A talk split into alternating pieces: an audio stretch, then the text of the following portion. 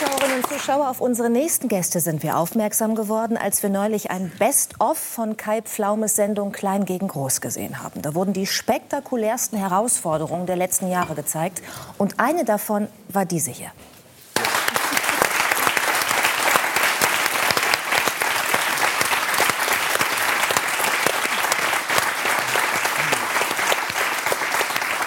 Ja, Eddie, dieser Ausschnitt ist zehn Jahre alt. Ja. In diesen zehn Jahren ist viel passiert. Damals bist du als Lotta aufgetreten. Heute spreche ich mit Eddie, mit Edgar. Und über diese Reise zu deiner Identität sprechen wir auch gleich. Aber vorher noch mal ein paar Fragen zu dem, was wir da gerade gesehen haben, weil das ja wirklich spektakulär war. Ähm, was war genau die Challenge? Du solltest bei Haushaltsgeräten den Ton zuordnen? Richtig. Also es ging um mein absolutes Gehör. Das wird so definiert, dass du halt ähm, egal ob jetzt ein Eierkocher klingelt oder ob jetzt eine Mikrowelle bimmelt oder ob ein Staubsauger fährt, egal was, du kannst halt den Ton feststellen und benennen. Und das fanden die so spannend, dass die gesagt haben, okay, wir stellen jetzt mal einen Haufen Haushaltsgeräte hier hin und äh, du trittst dann gegen die Söhne Mannheims an und äh, dann gucken wir mal, wer besser ist, so im Prinzip. Und du hast gewonnen. Ich habe gewonnen. Ja.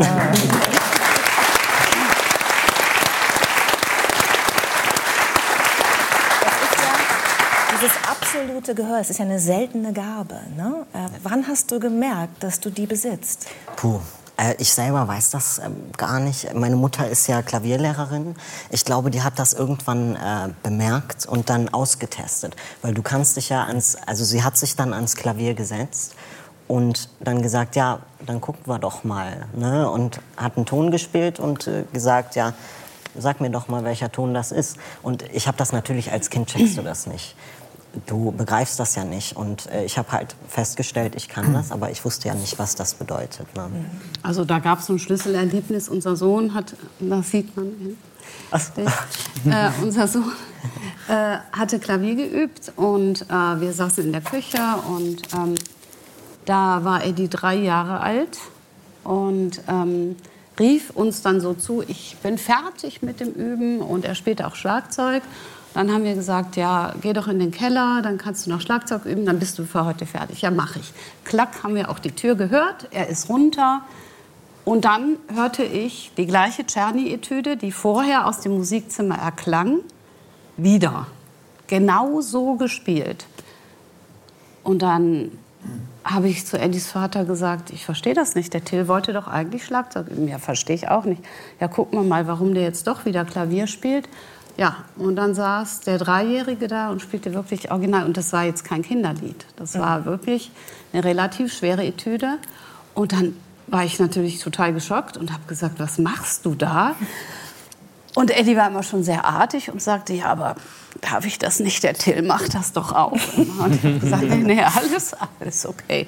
Und dann fing das an, dass er alle Melodien, die er kannte, gespielt hat am Klavier einstimmig. Und dann habe ich gefragt, kannst du das denn nur auf diesem Ton beginnen? Oder nee, nee, das kann ich auch hier beginnen, dann muss ich da anfangen. Und dann nehme ich da die Schwarzen noch dazu. Und dann später, ja, da sieht man es, also da war es soweit. Ne? ähm, dann hat er sich Akkorde dazu gesucht in der linken Hand, die dazu passten. Und das war irre. Und noch ja. drei Jahre alt. Ja, drei, drei, drei, drei, drei, drei Jahre.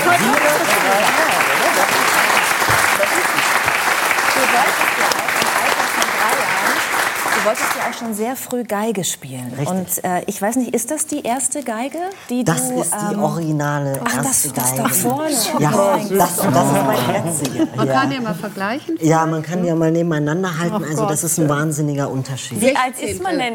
16. Geige, drei Jahre alt. Oh, mein Sohn wird bald drei, da kann ich mal Bauklötze gerade mal so. Ja. Also und dann da spielt er. Man's. Ja, es, ja. es sieht ja auch aus wie ein Spielzeug, wenn man sich das ja. so anguckt. Kannst du da noch drauf spielen? Ja, bestimmt, aber es hört sich nicht äh, sonderlich an. Meine Finger sind mittlerweile zu dick geworden. Ah ja, man, man, muss die, man muss die Geige also an die Körpergröße anpassen. Ja, das richtig. ist eine ein Sechzehntel Geige. Genau, ein Sechzehntel quasi von einer normalen Geige. Ich weiß nicht, das kommt Von eBay. Hin. 85 Euro mit Koffer und Bogen. Ist das diese Geige? Ich überlege mir, wer Da kommt die Musiklehrerin Wann raus. Sie- Ne? Die, die, genau. Wann die haben Sie verkaufen? Sie für 85? Nein, die haben wir damals Ach so, erstanden. also Jetzt ich ist dachte, die sehr dachte, wert. dachte, Ich glaube, sie will nur gerne animieren, dass doch mehr Eltern ihren Kindern doch mal ein Instrument kaufen sollen, ne, als Musiklehrerin. Auch gerade Geige ist so fies. Ich habe das ja mal gespielt, meine armen Eltern. Ja, es ist vor allem, wenn du damit anfängst, es klingt ja nach. Nee, Ja, genau. wir konnten ja nicht alles zur Sprache bringen, aber sie hat sogar studiert an der. Äh, Nee. Doch, sie waren, du warst doch an der. Äh, Nein, nein, dann, war- nein, dann war das eine Übertreibung. das war eine Übertreibung, so wie mit meinen ganzen Berufen, die ich angeblich Okay. ja. Aber Minkal, bei dir war es eine Übertreibung. Bei Eddie äh, war es die äh, Realität. Er hat nämlich im Alter von nur zehn Jahren ein Jungstudium für Musik äh, begonnen, weil er eben schon beim Vorspielen an der Musikakademie so überzeugt hat, dass die gesagt haben, diesen, diesen Mann, diesen jungen Mann, dieses Kind, das brauchen wir an unserer, an unserer Schule. Wie war das, ähm, wie ist das angekommen bei deinen, ich sag mal, Schulkameraden? Also mit drei Jahren haben die noch mit Bauklötzen gespielt, als du musiziert hast. Mit zehn Jahren haben die sicherlich auch andere Sachen gemacht. Ach, also ehrlich gesagt weiß ich gar nicht mehr, als ich dann mit dem Studium angefangen habe, wie die dann reagiert haben. Ich glaube, das war mir auch relativ egal, weil ich wurde in der Schule schon immer ausgeschlossen und ähm, Wegen dieser Begabung? Auch, ja. Also ich hab, war halt immer, ich habe mich immer so präsentiert, wie ich halt bin. Und das hat halt eben nicht so in diesen Pool reingepasst. Und dann war ich eben schon ein Opfer für, äh, ja, man kann es schon so sagen, Mobbing auch. Und äh, eben Hänseleien, was man sich halt alles so vorstellen kann. Aber ich habe das nie als Grund gesehen, mich dafür zu verändern. Erstens kann ich es nicht. Und äh, zweitens wollte ich denen halt eben auch nicht die Macht geben, dass ich mich eben dafür verändere. Aber ich weiß gar nicht, wie das explizit war, als ich dann eben äh, das Studium begonnen habe. Ich war einfach froh, dass ich da das Studium machen kann, dass ich da dann, ich habe ja unter der Woche dann, äh, war ich in der Schule und dann am Wochenende, freitags nach der Schule, hat meine Mutter mich abgeholt, hatte ein Körbchen mit Essen dabei und wir sind dann direkt los nach Köln. Und ich habe mich einfach gefreut. Also das war total schön für mich. Auch wenn andere Kinder jetzt sagen würden, oh, dann hast du ja gar kein freies Wochenende oder so. Aber das war ja für mich mein freies Wochenende. Und dieses Gefühl, dass du nicht in die Schubladen passt, über die wir gerade schon gesprochen haben, hatte das auch was damit zu tun, dass du das Gefühl hattest auch selber, ich bin körperlich eigentlich gar nicht in der richtigen Schublade, in die ich hineingehöre. Ich bin eigentlich kein Mädchen, ich bin ein Junge. Auch, aber das ist durch die ganze Sache ein bisschen in den Hintergrund gerückt, muss ich sagen. Also ich glaube, mir war das schon als ganz kleines Kind klar, weil ich dann, äh, ich habe dann Harry Potter gesehen und dann habe ich Draco Malfoy gesehen und ich war damals blond. Und dann habe ich gesehen, oh, der ist auch blond und ich finde den irgendwie cool. Ich möchte so aussehen wie der. Und dann bin ich zu meiner äh, Mama gegangen und habe gesagt, ja, kannst du mir denn nicht die Haare abschneiden? Und dann hat sie gesagt, ja, dann siehst du aber aus wie ein Junge. Und dann habe ich gesagt, ja, das ist doch e- egal. Ne? Und, aber als kleines Kind, ich weiß nicht, wie alt war ich denn da? Da darf man Harry Potter übrigens noch gar nicht gucken, so klein wie ich da war. aber ähm, ich, war, ich war sehr klein und du machst ja überhaupt gar keine äh, Gedanken äh, als Kind darüber. Du kennst auch solche Personen nicht. Du weißt auch nicht, was gibt es für Du Möglichkeiten. meinst transidente. Transgender-Personen, ne? Genau. Ich, ich weiß noch, dass das war für mich vielleicht, wenn man es als Schlüsselerlebnis bezeichnen will. Ich bin mit meinem Bruder, war ich in einer Klasse. Und ähm, Weil du auch Klassen übersprungen hast, genau, ich, ne? bin- ja, ich bin mit vier in die Schule gekommen. Ja. Ja, mit vier. Und ähm, genau, dann bin ich mit meinem Bruder von der Schule nach Hause gegangen und dann habe ich zu ihm gesagt, hör mal, das, was mir da so obenrum wächst, das will ich nicht. Die Brüste. Ja, das will ich nicht. Und ich äh, lasse mir das irgendwann, da gibt es ja so OPs bestimmt, dann kann ich mir das ja wegoperieren lassen. Aber in dem Moment, ich habe auch überhaupt nicht darüber nachgedacht, was heißt das denn für mich? Ich wusste nur, ich will das nicht. Und dann sagte er zu mir, ach, okay, ja, interessant. Aber ihn hat das nicht äh, überrascht. Und dann fragte er mich, willst du dich denn dann auch untenrum operieren lassen? Und dann habe ich gesagt, ja, das äh, schaue ich mal, weiß ich jetzt noch nicht, aber ja, vielleicht, warum denn nicht? Aber wir haben uns beide keine Gedanken darüber gemacht, was heißt das denn jetzt für mich? Kannst du uns erklären, wie sich das anfühlt? Ist das ein Gefühl, man hört ja so oft, man, man, man sei im falschen Körper. Ja. Neulich habe ich gelesen, das fand ich irgendwie ganz schön, es ist so, wie wenn man intuitiv ja weiß, welche Hand man nehmen muss zum Schreiben. Intuitiv, ich bin Rechtshänder, ich nehme den Ja. Stift rechts. Ja. Und man nimmt ihn eben nicht links. Und das ist bei Transident so, also das fand ich ein schönes Bild, Mhm. du sollst ihn halt dann immer links nehmen, obwohl du weißt, nein, für mich ist aber rechts richtig. Ja, also es war schon immer so, dass ich mich relativ männlich bewegt habe. Ich bin männlich gelaufen, äh, ich habe mich männlich ausgedrückt. Solche Sachen. Und meine große Schwester hat dann immer gesagt, geh nicht so männlich. Oder mach mal, oder rasier dir mal die Beine. Und äh, weiß ich noch, da sind mir irgendwann Beinhaare gewachsen. Und sie hat zu mir gesagt, ja, du musst dir unbedingt die Beine rasieren. Und dann habe ich gesagt, das will ich aber nicht. Ja, nein, du bist ein Mädchen. Also sie hat das nicht böse gemeint. Ne? Und dann hat sie mich Zecken kommen übrigens am behaarten Bein viel besser nach oben. Hab ich gelernt. das fällt mir jetzt gerade noch ein. Also, ja. Das ist ein Argument. Ja, ich habe ja keine Angst vor Zecken. Ach so, das ist gut. Aber ähm, genau, und dann hat sie mich zur Badewanne geschleppt und mir dann die Beine abrasiert. Äh, die nicht die Beine abrasiert, aber die Haare abrasiert. Ja. Ja, und äh, genau. Und das, das waren so Sachen, wo ich gemerkt habe, ich will das nicht, aber ich habe mir halt nie so diese, diese Gedanken gemacht. Und wie man sich dann im Endeffekt fühlt, das ist ganz schwierig zu beschreiben. Aber ich glaube, jeder hat irgendwas, wo er sich nicht wohlfühlt mit an seinem Körper. Wo er vielleicht ein bisschen ähm, sich unsicher fühlt oder das vielleicht verstecken möchte oder so. Man muss sich das vorstellen, nur am ganzen Körper. Okay. Ich würde gerne So, sagen. genau. Und bis man sich nicht verändert, fühlt man sich eigentlich die ganze Zeit so. Und das ist wahnsinnig, ähm, das ist ein unglaublicher Leidensdruck auch. Du gehst raus, du schämst dich dafür, wie du aussiehst. Obwohl ich ein ganz hübsches Mädchen war eigentlich. Aber ich habe in den Spiegel geguckt, ich habe mich erschrocken, weil das nicht das war, was ich, wie ich dachte, wie ich Selbstbild, aussehe. Fremdbild. Ne? Ja. Das war nicht kongruent. Für mich war es nicht dieselbe Person. Also ich habe mich dann immer erschrocken. Ich habe mich in den Bus gesetzt, dann war da diese Scheibe vor mir und dann, oh, krass. Wahnsinn, so, ne? Jessica, wie war das für Sie als Mutter? Ähm, Also, also mitzuerleben, dass die Tochter nicht die Tochter sein möchte, dass sie einen inneren Kampf hat, dass sie das Gefühl ich hat, ja das auch ist immer alles in der falsch. Jungsenabteilung eingekauft. Also das war für mich eigentlich völlig normal. Und auch ähm, ja, die, die Kleidung, aber auch die Spiele. Also gespielt hat er eigentlich nicht. Er hat also wirklich so meinen Tag verteilt, immer mal wieder eine halbe Stunde, so drei, vier Stunden am Klavier erstmal experimentiert. Das war seine Aufgabe. Und er zeichnet ja auch genauso exzessiv und gut, wie er musiziert. Hat halt gezeichnet und mit seinen Brüdern gespielt. Und es kamen dann halt zwei Brüder und die älteste war die Tochter. Und dann habe ich gedacht, ja, das ist bestimmt, weil er sich so an den älteren Brüdern orientiert. Ich meine eigentlich eher diesen Punkt als Mutter, wenn man merkt, okay, also dieser Prozess ist schon Ja. durchschritten, man merkt, Ja. da ist was anders und das Kind steht vor einem und sagt, ich, ich muss was ändern, weil ich bin im falschen Körper Ja. oder ich bin transident, ich bin transgender, wie auch immer man das ausdrucken möchte. Dann wird ja ein Prozess Ja. angestoßen, dann werden Hormone eingenommen, dann sagt man, ich verwandle mich jetzt, weil das ist so nicht richtig. Und das müssen Sie ja auch als Mutter weil uns Ja. schauen ja auch viele Mütter zu und das ist ja nun äh, auch etwas, was vielleicht auch, auch andere Mütter dann erleben. Vielleicht können Sie dann einen Tipp geben. Denn Ja. Ich finde, Sie haben das sehr gut, sehr gut gehandelt, diese Ja, Situation. also das war für mich keine Überraschung, aufgrund der Dinge, die ich eben genannt habe.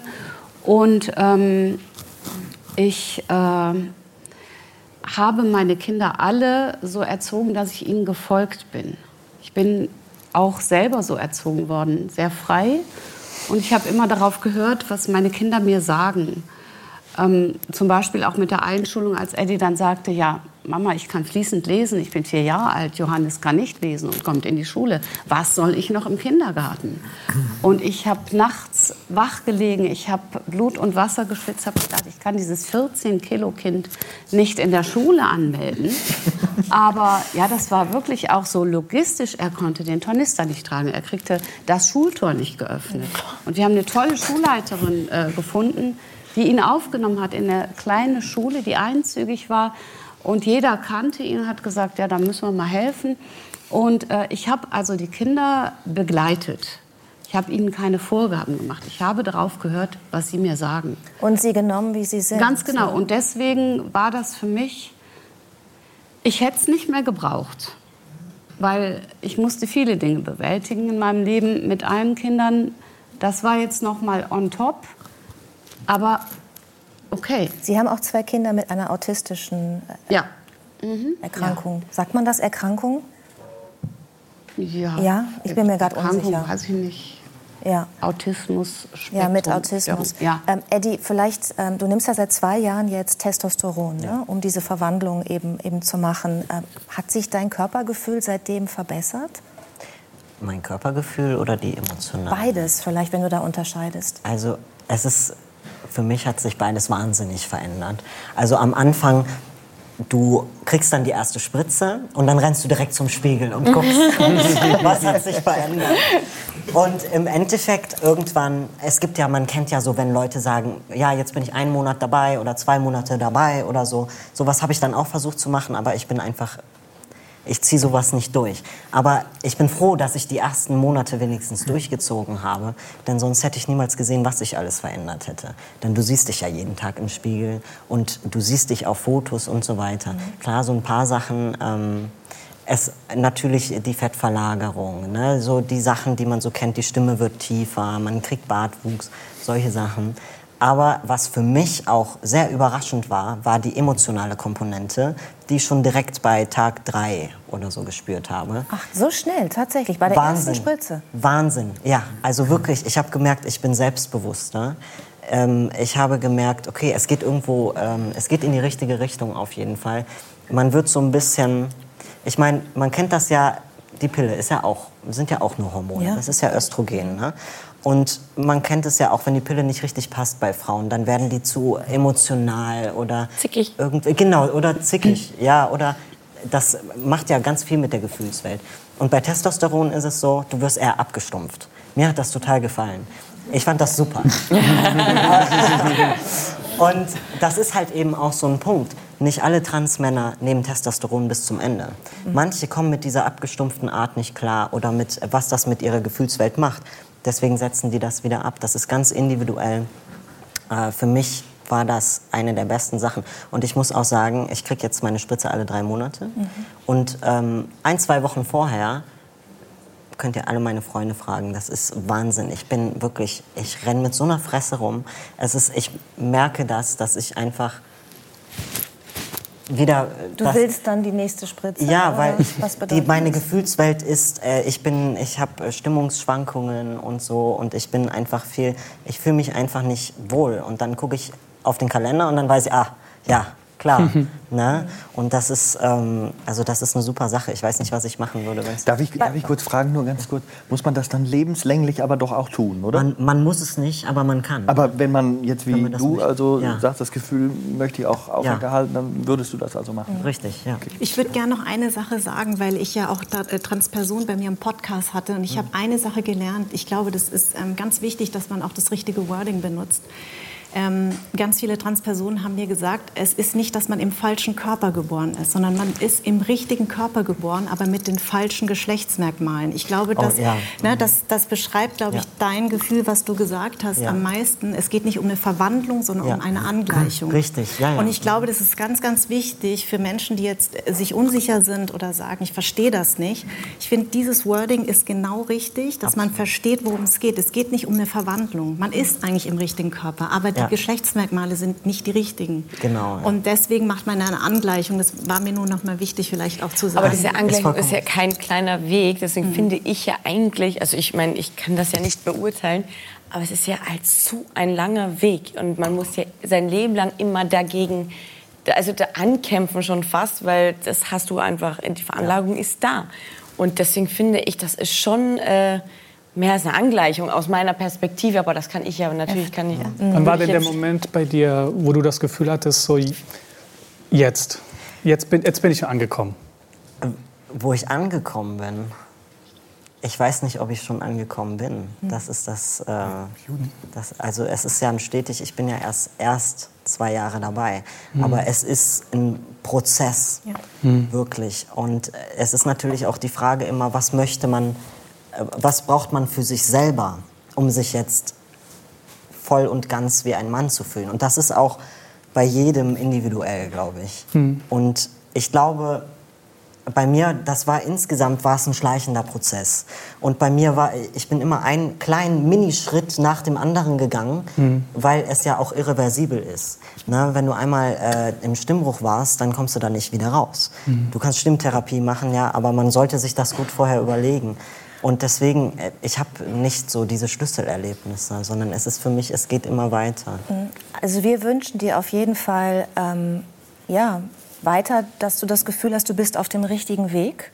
Wie auch immer, wie lange auch immer du das machst und was du auch immer machst. Und äh, ich drücke jetzt so ein bisschen auf die Tube, weil wir unbedingt noch wollen, dass ihr für uns spielt.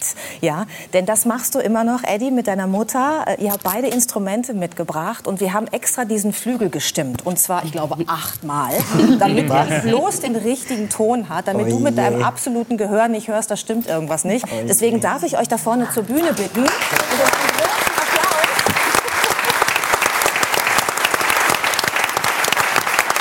Dann kann man nämlich alle zeigen, wirklich dieses wunderbare Stück.